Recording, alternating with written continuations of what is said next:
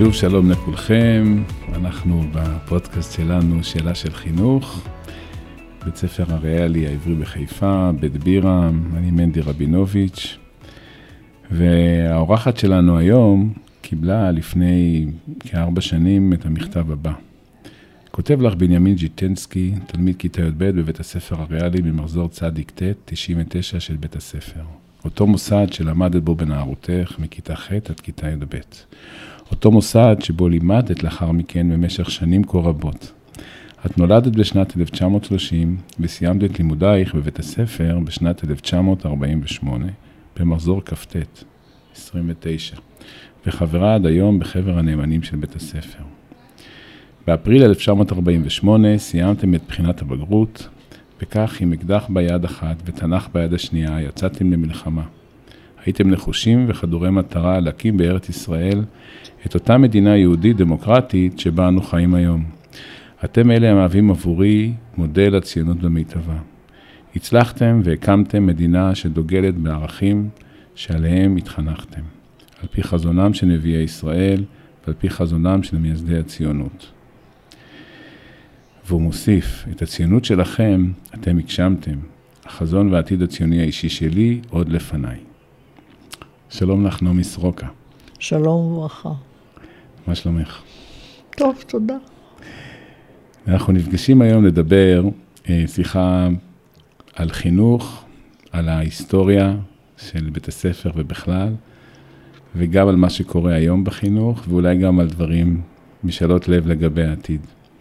אה, המכתב הזה של בני, שכתב לך, את זוכרת אותו? כן, בהחלט. מה, מה גרם לך המכתב הזה להרגיש שקיבלת אותו? שיש עתיד.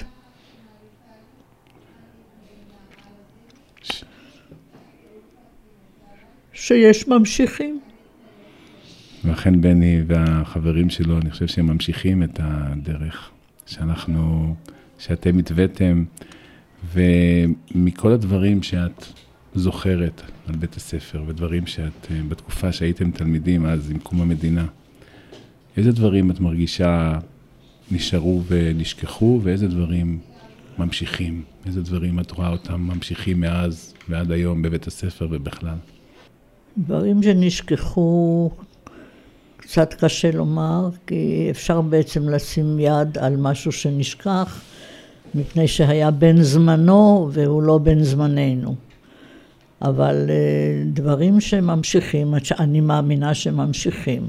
זאת אומרת שכל נקודת המוצא של בית הספר והחזון של בית הספר, שמצד אחד ממשיכים מסורת רבת שנים, מצד שני לא מפסיקים להתחדש כל הזמן. ואלה הם דברים שחשובים מאוד, והם היו גם בשעתו. גם בשעתו, כשאני הייתי תלמידה, היו דברים שהיו, היה ברור שזה המשך של מסורת. אמנם אותה המסורת של בירם, שהוא היה עוד מנהל בית הספר בזמני, אנחנו היינו המחזור האחרון שהוא עוד ניהל. Mm-hmm. אחרינו הגיע כבר בנטוויץ', mm-hmm. בירם כבר לא ניהל אח, אחרינו. אבל uh, היו גם דברים שהתחדשו מפעם לפעם, והתחדשו בכל המסגרות שהיו. ואפילו... Uh, הייתי אומרת דברים שהיו, אבל קיבלו פנים חדשות. למשל, כל הנושא של uh, התנדבות, של עזרה לזולת. זה היה עוד בימים הראשונים של בירם, בשנות ה-20 הראשונות. זו הייתה מסורת של עזרה לתלמידים חלשים בבית ספר עממי א' בחיפה, אם מישהו יודע מה זה היום. בית ספר שהיה, והיום זה משרדי עיריית חיפה ממול. Mm-hmm. אבל אה, אה, יחד עם זה, במשך השנים נוסף אפילו פרצוף חדש לדברים האלה. שלא לדבר על זה שאחר כך יותר ויותר זה הפך להיות משהו שהוא חובה, המחויבות חובה בכיתה י' וכדומה. שזה בעצם היה בשעתו אה, חובה פנימית כזאת שלא הייתה, לא באה לידי ביטוי על ידי חובה ממוסדת, אבל uh, הדברים התפתחו במשך השנים. Uh, עכשיו, ממה שאני עוקבת ואני משתדלת לעקוב אחרי מה שקורה, אם זה באמצעות המפגשים של חבר הנאמנים או באמצעות נכדים שלומדים בבית הספר, נכד שסיים. ואני בהחלט מאמינה שבית הספר ממשיך לנקוט בדרך של שילוב הישן עם החדש. את יודעת שבדיוק נפגשתי עם תלמידים השבוע ודיברתי איתם על משהו שאנחנו קוראים לו המכינה. זה אומר שאנחנו החלטנו, אפרופו התחדשות, אמ, לגמור, לסיים את בחינות הבגרות אה, קצת לפני, במחצית י"ב, את רוב בחינות הבגרות, ואז להעביר את התלמידים לשלושה ימים שבהם הם יעסקו בתכנים אה, שונים, בין ערכיים, חברתיים, ברור זהות, התנדבות, אה, מפגש עם קבוצות אחרות בחברה הישראלית. וש... והתלמידים קצת שאלו אותנו, אז למה אתם עושים את זה? כאילו, מה זה כל כך חשוב? והעלו קצת, כמה מהם העלו ספקות, אם כדאי ללכת למהלך הזה. ואז הזכרתי להם בדיוק את מה שאמרת, שהם לומדים בבית ספר, שעשה המון המון דברים ראשוניים, חלוציים, פעם ראשונה, גם לימודי האזרחות, גם המחויבות אישית, גם הגדנ"ע, אפילו הפנימייה הצבאית. שבעצם, וגם אומנות. ואומנות.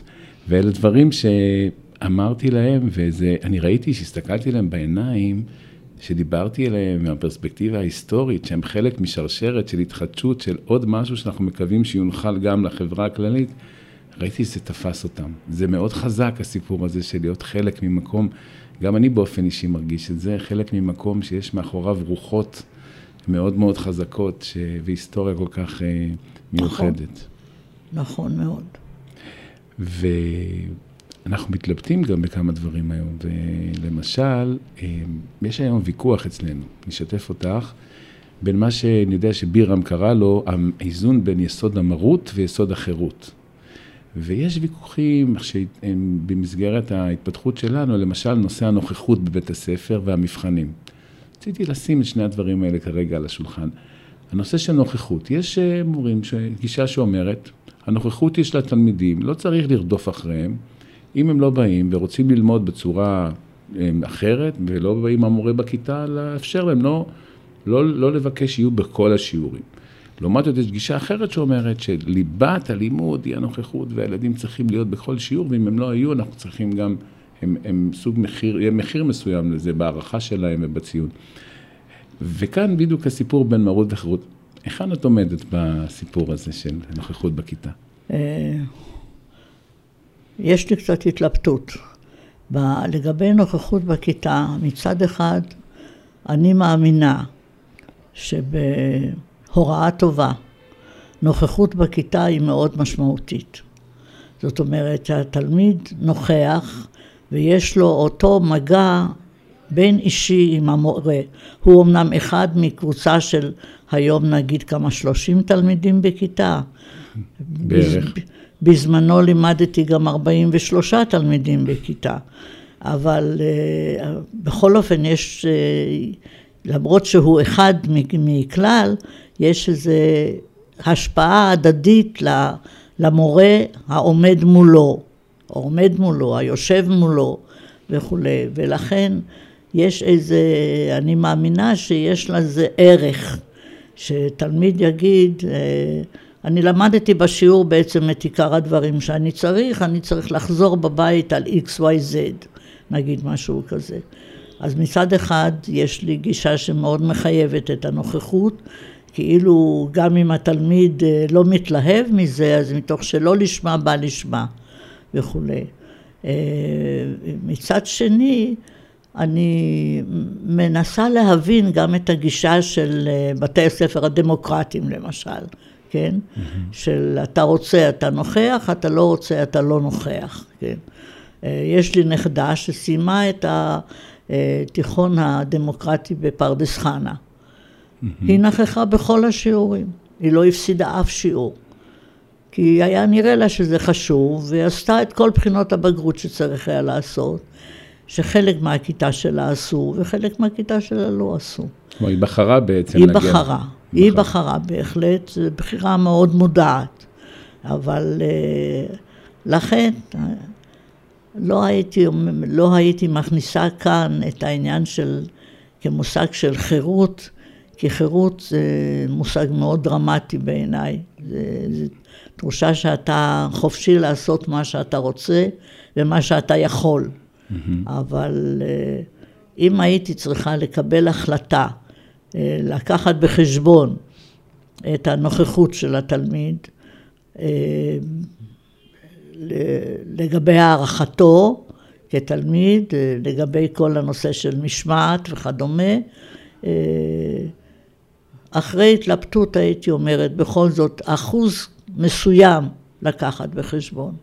אז באמת המורות, שאתמול שוחחתי איתן, והמורים אה, סביב איזה שולחן עגול שעשינו בנושא, מאוד חייבו את נושא הנוכחות, דווקא מהמקום החינוכי, לא רק הלימודי, כלומר, הן אומרות שדרך זה הן רואות את הילד, ומכירות אותו, ויכולות להעריך אותו בצורה הרבה יותר אה, איכותית, גם אם באיזשהו מבחן הוא לא כך הצליח.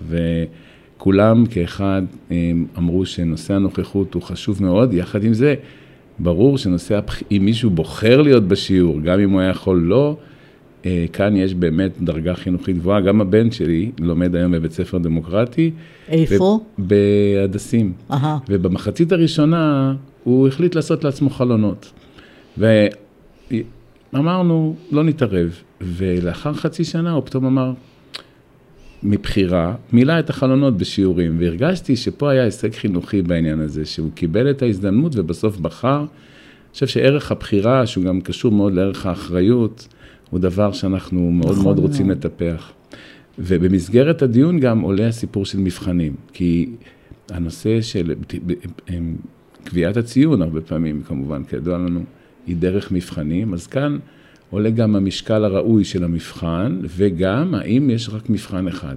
המבחנים שקראו להם פעם עבודה בכתב, שבעצם תלמיד מגיע, יש איזה מתח מסוים באוויר, זה מנוף ללמידה, זה אחד הטיעונים של מחייבי המבחנים התכופים, ואז שהוא מגיע, הוא בעצם מביע את אה, יכולותיו ומקבל הערכה מספרית.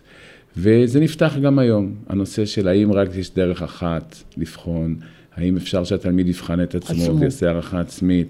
איפה את uh, במקום הזה? אני מאוד מאוד בעד הערכה עצמית. Mm-hmm. לא בלעדית, אבל בעד הערכה עצמית. זאת אומרת, כדי לפתח בתלמיד את, uh, את כושר ההבחנה שלו בין מה חשוב ומה לא חשוב, ומה צריך לבחון ומה לא צריך לבחון, על ידי זה שהוא בוחן את עצמו. זה, בעיניי זה מאוד חשוב. זאת אומרת, זה לא פוסל את המבחן של המורה, של המבחן של המורה, של המבחן של ההנהלה, תלוי מה, על איזה מבחן אנחנו מדברים.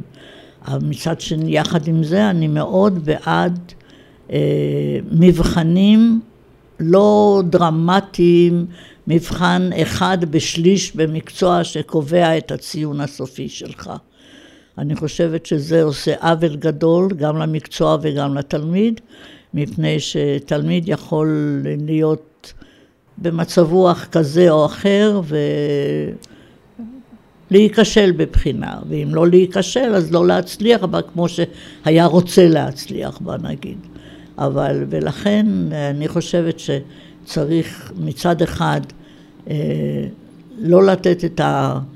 את ההערכה המקסימלית למבחן, אלא המבחן הוא חלק מהערכה כללית, הערכה כללית שהמורה חייב לדעת להעריך את התלמיד, וזה יסוד המפגש מורה-תלמיד, כן, והמפגש בחלקו הגדול נעשה בתוך השיעור. בתוך השיעורים עצמם, זה מחזיר אותי אחרונית למה שדיברנו קודם. כן. אבל אה, יחד עם זה, לא, לא מבחן בודד, אלא לתת גם אפשרויות לכל מיני מבחנים, אה, הייתי אומרת מבחנים מפעם לפעם. Mm-hmm.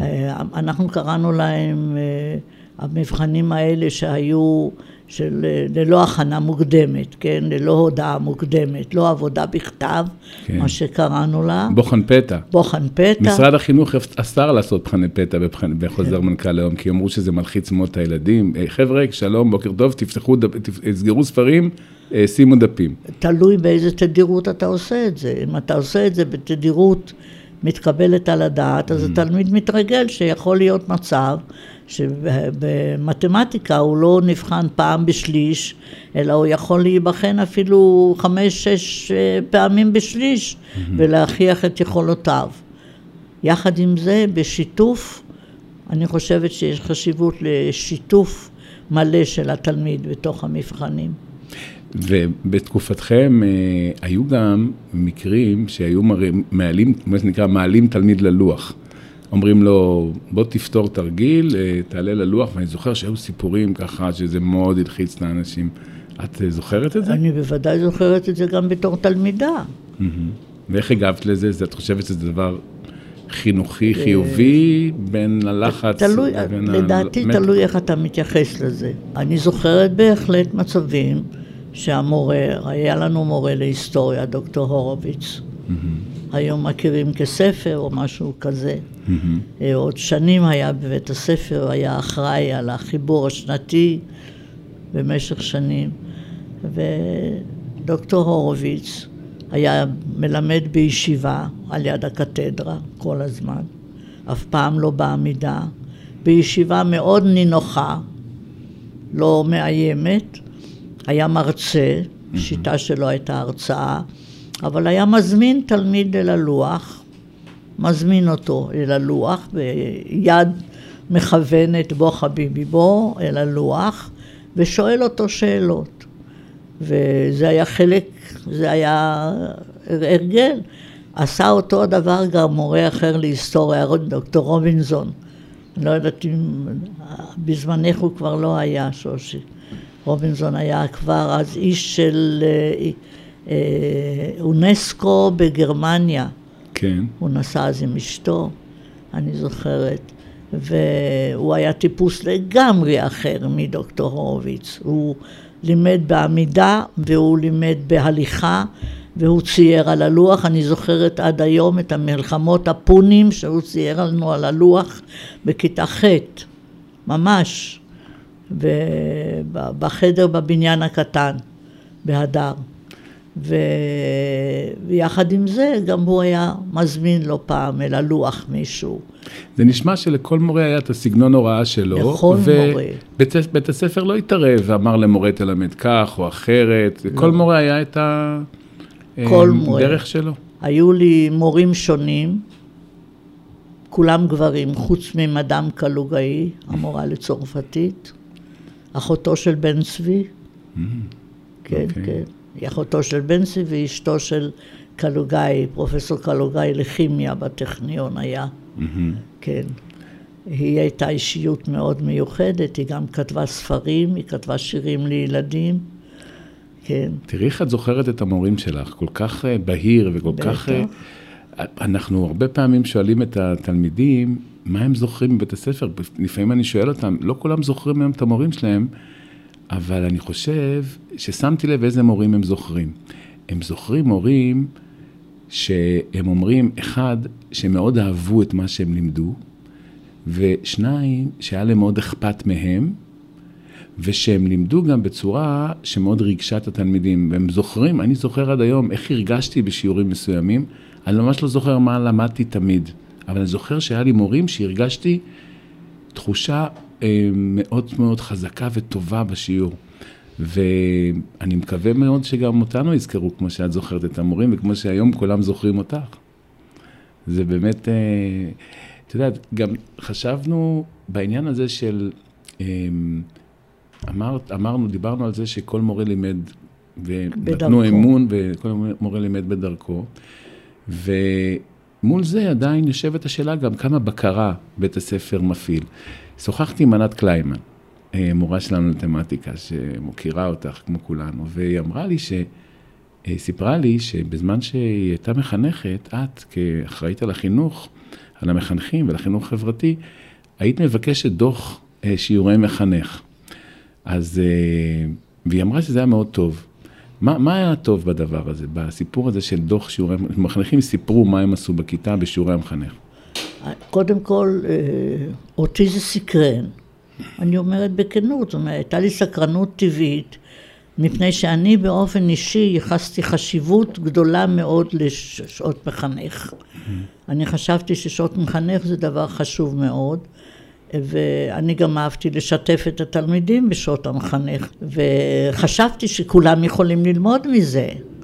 אמרתי, אם אני מקבלת במכתב בהודעה, דיווח על, על שעת מחנך, יכול להיות שהנושא של שעת המחנך יכול להיות נושא מעניין גם למורים בכיתות אחרות. Mm-hmm. לא, לא בהכרח, או לפעמים לא הנושא, אלא דרך מיוחדת של הוראה.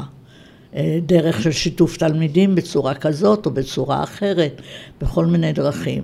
ואני מאוד האמנתי בזה, ואני זוכרת שאחרי שפרשתי, היו עוד אה, מורות מאלה שהיו רגילות למכתבונים האלה. היו שולחות לך. והיו מצטערות שהן לא צריכות עוד הלאה להמשיך לדווח. אני חושב שזה קשור לזה שמורים באיזשהו שלב מאוד רוצים שהם צוברים קצת יותר ביטחון, שיראו מה שהם עושים, שייכנסו אליהם. כי בסוף, מה שנקרא, מאחורי הדלת הסגורה, מורה יכול להעביר 30 שנה ו... אה, אחרי שהוא כבר אה, לא צופים בו יותר ובודקים אם הוא מתאים או לא, אז כבר לא נכנסים אליו. ואני שם לב שגם היום מורים לפעמים מזמינים, וממש מבקשים שנבוא לראות את השיעורים שלהם, ומאוד אוהבים לספר מה שהם עשו, ואולי אנחנו צריכים לעשות את זה יותר. יותר, הרבה יותר לדעתי. זאת אומרת, לא להפוך את זה ל...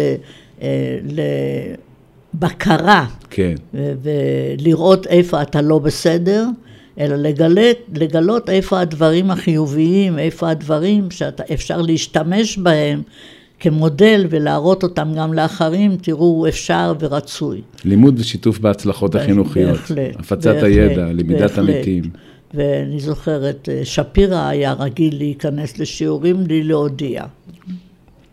הוא לא היה מודיע, הוא פתאום מופיע בדלת בדמותו הגדולה הזאת. אז לא היה ארגון מורים שהיו אומרים, סליחה, צריך להודיע לי, ואני קבוע, ו... אתה יודע מה? זה אפילו היה אחרי ש... שנולד ארגון המורים העל-יסודיים. הוא נולד עם, ב... בעזרת שני מורים שלנו, בניה מאייר ושאול רובינזון. או, זה סקופ. הם היו... לא ידעתי. כן, הם היו מהראשונים, מהראשונים שהיו מעורבים בהקמת ארגון המורים. אז גם אחרי זה עוד. היו כל מיני הרגלים שלא, עוד לא ירדו מהבמה, עוד לא נעלמו וכדומה. אולי זה צריך להיות אינטרס של ארגון המורים, שיבואו לראות את המורים שלו ויצפו בהם ויקדמו אותם. כלומר, הוא, לא, הוא ארגון גם פרופסיונלי אני, וגם אה, כן, ייצוגי. אני גם הייתי מאוד בעד זה שחברים רואים שיעורים של מורים. נכון. לא, לאו דווקא מי שצריך לתת את הביקורת, או מי שצריך להגיד, אתה בסדר או לא בסדר. אלא גם חברים שיראו, כדי לדבר, כמה שיותר. זאת אומרת, לפתוח את השיעור לפנים נוספות. מהמם. בעיניי זה מאוד נכון חשוב. נכון מאוד. אם אנחנו מדברים על דמות המחנך, הרבה פעמים יש, אה, מדברים מה היום עושה מחנך דגול, גדול, מחנך כזה שזוכרים אותו לדורות. את יכולה לפרט לי, להגיד כמה מאפיינים של מחנך מה שעושה מחנך טוב מאוד? מחנך צריך קודם כל לאהוב את התלמידים שלו. אם הוא לא אוהב אותם, לא שווה כלום.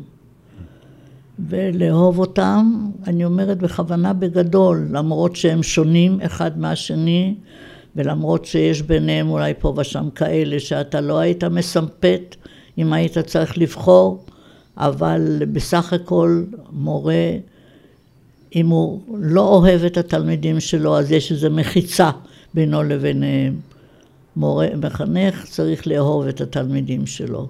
מחנך צריך לדע, להתעניין בתלמידים שלו, להיות רגיש להבעות הפנים שלהם, להיות רגיש לכל, לכל שינוי קל. אתה נכנס לכיתה, בכל זאת יש לך שם, איך אמרנו היום, שלושים תלמידים. Mm-hmm. אה, אז לא כמו פעם, אבל אה, אתה צריך להיות רגיש, רגיש לדברים האלה, ואתה צריך להיות אכפתניק. ו- לראות ול- אותם. ולראות אותם ולדעת אה, אחרי השיעור או לפני השיעור, לטפוח על הכתף תלמיד, לשאול מה נשמע, מה קורה, מה, או מה חדש, או... כלומר, גם קשר לא כל מיני פורמלי. דברים. גם קשר בהחלט לא פורמלי, מעבר לקשר הפורמלי. ואיך מעריכים, אה, בסופו, בסופו של דבר מחנכים, מעריכים את התלמידים שלהם, ובצפייה בתיקים האישיים של פעם, ראיתי שמחנכים אמרו דברים מאוד מאוד אה, ברורים, כלומר לא ניסו לטייח ולהגיד ככה רק דברים נחמדים לשמוע, אפילו התייחסו אפילו לתכונות של תלמידים, אמרו, וזה לפעמים צורם לי, כי אני רואה שאמרו על תלמיד, הוא תלמיד עצל, או תלמיד... אה, ככה נתנו לו תכונה שהייתה כאילו מהותית, ואנחנו היום מאוד מאוד מקפידים על זה, אנחנו אומרים, צריך לתאר את הפעולות של התלמיד ולהיזהר מלקבוע מסמרות מי זה הילד בגיל כזה. את זוכרת את התקופה הזאת שככה אמרו על תלמידים דברים ככה... בוודאי. חדים? אני זוכרת, ואני גם, אני אגיד לך, יש פנים לכאן או לכאן mm-hmm. בדברים האלה. כי אתה מזהה בילד בן 14-15 אה, כל מיני תכונות שנראות לך אה, לא מספיק יפות, נגיד כך. כן. אבל אם אתה מחנך על אמת, כמו שאומרים, אתה צריך להיות גם רגיש מספיק ולהבין שזה גיל כזה וכזה, ושזה יכול להשתנות ולהפוך מהקצה אל הקצה בעוד שנתיים שלוש. כלומר להאמין בשינוי. להאמין ו... בשינוי, להאמין באפשרויות של שינוי. ולתת לזה גם ביטוי. כן, זאת אומרת, אז אם אתה כותב אה, שהוא עצל אה, והוא לא, אה, נגיד, נשאר במילה עצל, שהוא עצל, בעיה בחריצות. כן, אז אה, לא להישאר רק בזה, אלא לנסות לבדוק את עצמך למה הוא עצל, מה mm-hmm. יש, אולי הוא משתעמם, mm-hmm. אולי צריך למצוא דברים שיעניינו אותו באופן mm-hmm. מיוחד, ויוסיפו, יתרמו גם לו באופן אישי וגם לכיתה. אנחנו מדברים על חינוך, כן, על, על מסגרת שמחנכת, שלא רק... Uh, המורה לא רק מלמד, אלא הוא גם על תקן מחנך, אם אנחנו מאמינים בזה, ואוי ואבוי אם לא נאמין בזה. לפעמים אפילו מילה אחת יכולה לשנות, אם אנחנו אומרים לתלמיד, אה, לא הגעת להישגים הנדרשים, או עדיין לא הגעת. כלומר, יש במעמד של תקוותיות. נכון, נכון. אנחנו רואים את העתיד, רואים אותך משתנה, מאמינים בשינוי שלך. רואים שעכשיו אתה במצב מסוים, אבל מאוד מאמינים שאתה תתפתח למצב אחר, ולא מקפיאים מצב ואומרים ככה אתה. בהחלט. יש בזה המון... אה, כן. נעמי, אמ, היום, את יודעת, מערכת החינוך, אה, כולם מדברים עליה, אומרים, כל דבר שכמעט קורה, מערכת החינוך אשמה, היא לא עושה מספיק. היא... לפעמים אנחנו שואלים את עצמנו, מה תפקידו של בית הספר? איפה הוא, איפה, עד איפה הוא צריך להיכנס? כלומר, היום גם הנושא של ההורים, אנחנו מדריכים את ההורים, מדברים עם ההורים, יש כל, כל מיני תופעות חברתיות אה, שאנחנו לא אוהבים, וישר חוזרים אלינו, אל מנהלי בתי הספר, אתם צריכים יותר לעשות ככה, והמורים צריכים לעשות יותר ככה. ואני שואל את עצמי הרבה פעמים, מה האיזון הנכון בין בית ספר לחברה? האם אנחנו גם צריכים לפעמים מודעים אולי לגבולותינו? האם באמת כל המורים יכולים להיות מורים לחיים? אמ, לאן אנחנו צריכים לשאוף בעניין הזה? למה, למה אנחנו צריכים להיות מודעים?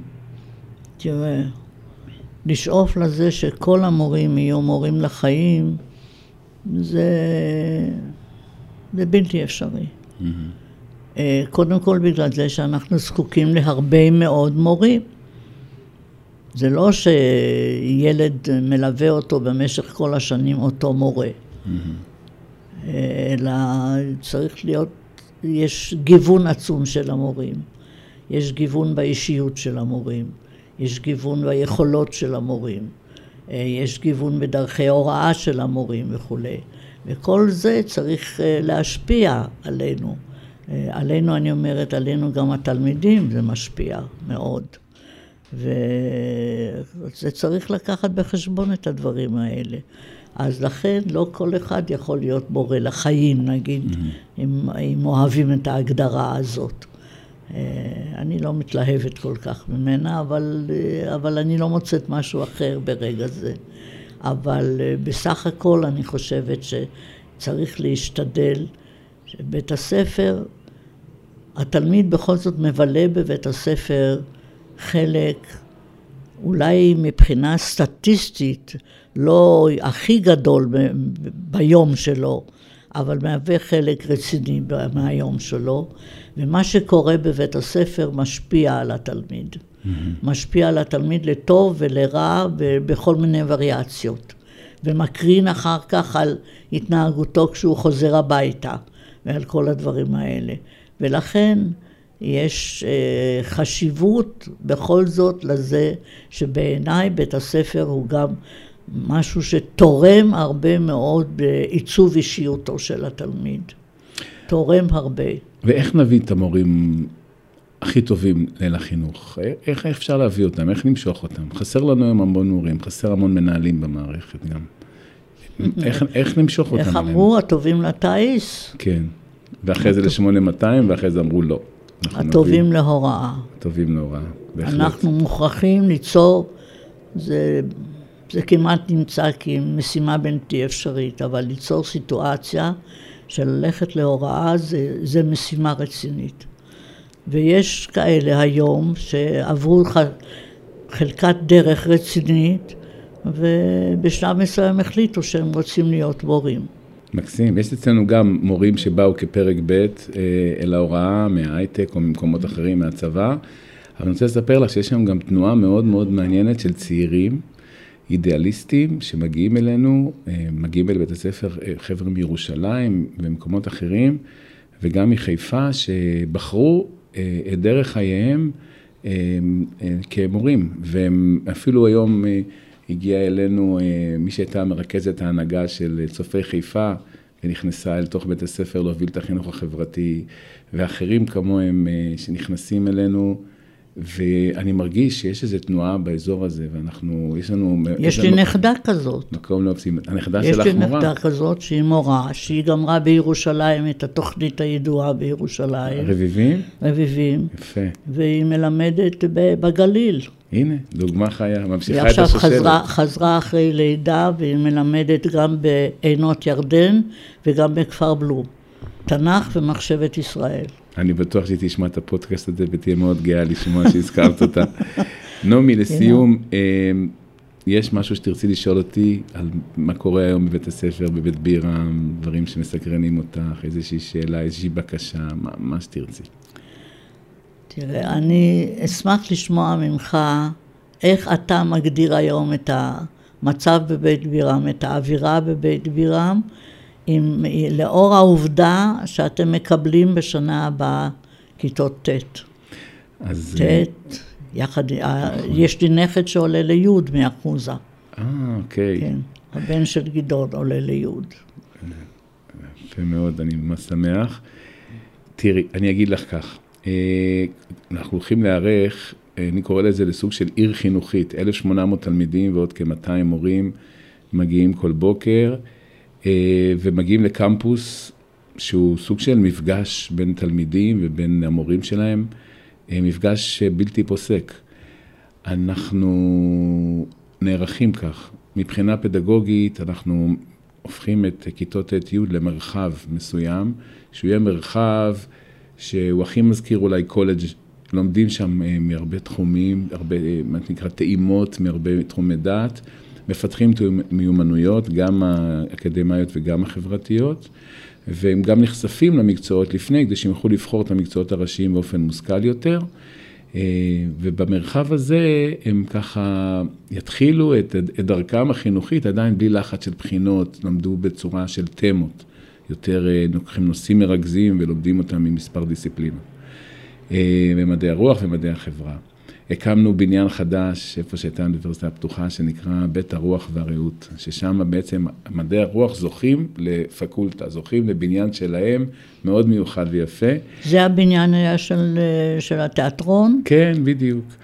וכיתות י"א-י"ב ייכנסו למרחב, שאנחנו קוראים לו מרחב הפריחה, שבו הם ייכנסו למהלך מאומץ לטובת הבחינות.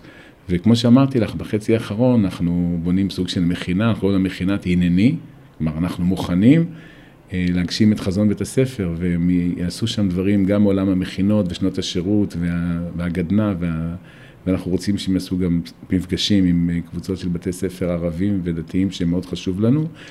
ומבחינת כוח האדם מגיעים מורים מחטיבות, ואנחנו באמת הולכים לשים דגש חזק מאוד, ממשיכים לשים דגש חזק מאוד על הפרט, במיוחד אחרי תקופת הקורונה, מה שאנחנו רואים, הקורונה הנפשית, לראות כל תלמיד, אנחנו אומרים double meaning כזה, רואים אותך מצוין, לשני הכיוונים. אנחנו הולכים לשים דגש חזק מאוד על הכישורים החברתיים, גם על הבירור הערכי וגם על נושא של האינטראקציות החברתיות שהן מאוד חשובות היום, במיוחד אחרי התקופה הלא פשוטה שעברו החבר'ה, וכמובן על ההתפתחות האקדמית והלימודית שלהם. גם ללמוד קצת אחרת, גם להיבחן אחרת, גם לנסות דברים חדשים, ולנסות לראות איך הדברים האלה משתלבים ביחד. אנחנו מאוד אופטימיים ומחכים כבר לשינוי הגדול הזה, ומאוד שמחים עליו. כמה מורים חדשים אתם קולטים לשנה הבאה? יהיו כ-25 מורים חדשים שיגיעו מהחטיבות, הם גם מביאים איתם רוח מאוד מיוחדת של הלמידה המבוססת פרויקטים ודברים מיוחדים מאוד שקורים בחטיבות. כולם ביחד מגיעים לקמפוס הגדול הזה, וזה יהיה קשיי הקליטה, אבל אני בטוח שבסופו של יום אנחנו נעשה דברים באמת בלתי רגילים. אז שיהיה בהצלחה. תודה רבה, נעמי. מכל הבחינות. ותודה רבה. רבה על הזמן שלך, וממש נהניתי ולמדתי המון מהשיחה הזאת, וגם התרגשתי לדבר איתך. תודה רבה. תודה רבה לך. זו הייתה שאלה של חינוך עם נעמי סרוקה. שאם יש משהו שקוראים לו מורה לחיים, זו את, ואני רואה פה את הקיר לידי, עם המון המון, את ה, את ה... כן, רואים פה את הכיתה של שושי, שהשאירה לך פה מזכרת וכתבה לך, אדם נותן את זיכרונו בבניו ותלמידיו, הם לא יניחו לעבור בבוא העת, לעונות, למועד, ביום לידה ודין. עמו יהיו לנחל נאחדים את יד הזיכרונות, ואדם נותן אותם לעוד בבניו ותלמידיו. באהבה רבה מאיתנו בוגרייך, מחזור מ"ט, 1968. זה מרגש מאוד. תודה רבה. זו הייתה שאלה של חינוך, להתראות בפרק הבא. תודה רבה.